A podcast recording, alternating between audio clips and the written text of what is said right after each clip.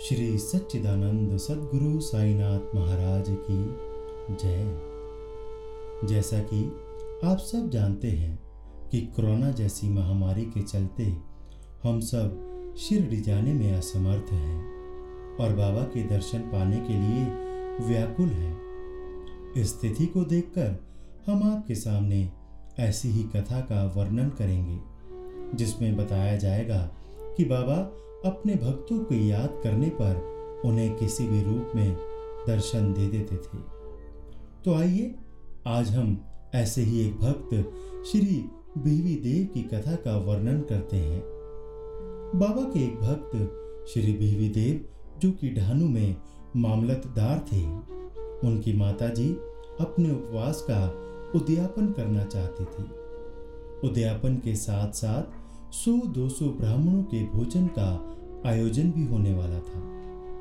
श्रीदेव ने शिरडी के बापू साहेब जोग जी को एक पत्र लिखकर उनसे अनुरोध किया कि वह उनकी ओर से बाबा को उद्यापन और भोज में सम्मिलित होने का निमंत्रण दे और उनसे प्रार्थना करें कि उनकी अनुपस्थिति में उत्सव अपूर्ण ही रहेगा।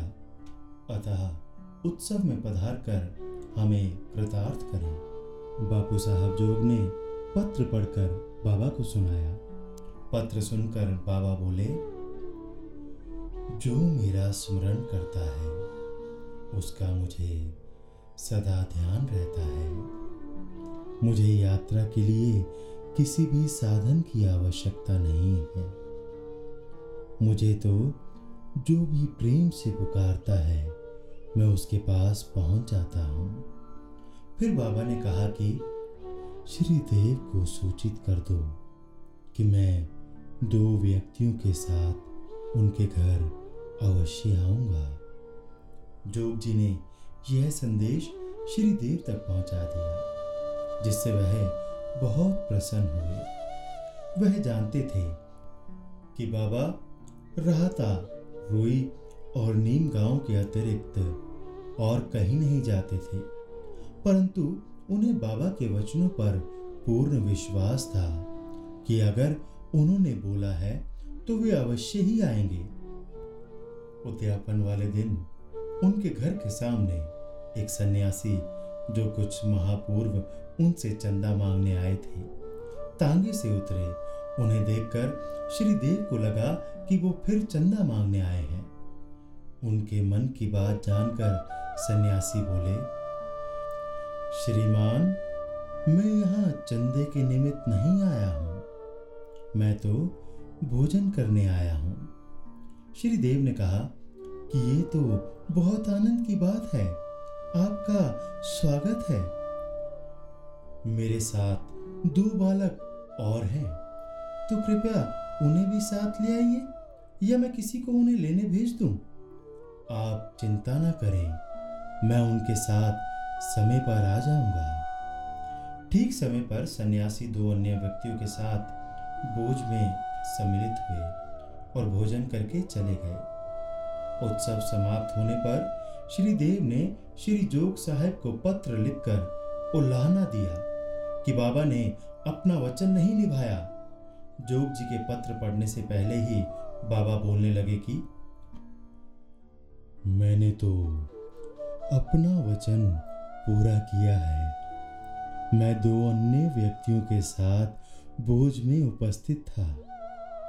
उससे पूछो, जब उसने मुझे चंदा लेने वाला समझा था तो क्या मैंने ये बोल के कि मैं दो अन्य व्यक्तियों के साथ बोझ के लिए आऊँगा?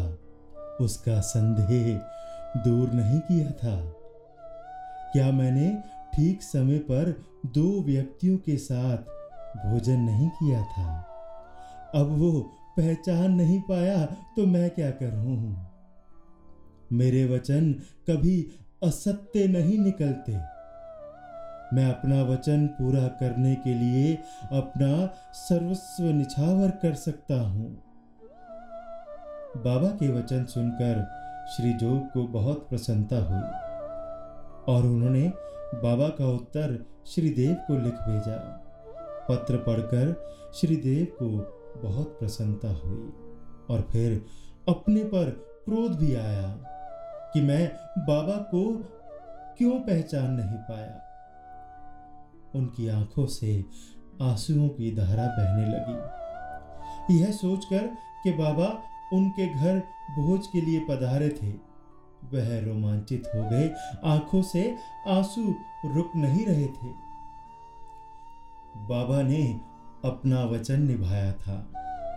इसके लिए उन्होंने मन ही मन बाबा को धन्यवाद दिया। इस तरह हमें ये ज्ञात होता है कि बाबा किस प्रकार अपने वचनों को निभाते हैं तथा अपने भक्तों की इच्छा पूर्ण करते हैं। अगले सप्ताह हम इसी विषय पर बाबा की कृपा से उनकी कुछ और लीलाओं का वर्णन करेंगे। कस्तूरी कुंडल बसे, मृग ढूंढे बनमाही, ऐसे घट घट राम है, दुनिया देखे नाही। मन में हो विश्वास तो साई करे पूरी आस श्री सदगुरु साईनाथ अर्पणमस्तु। शुभम भवतु। श्री सदगुरु साईनाथ महाराज की जय।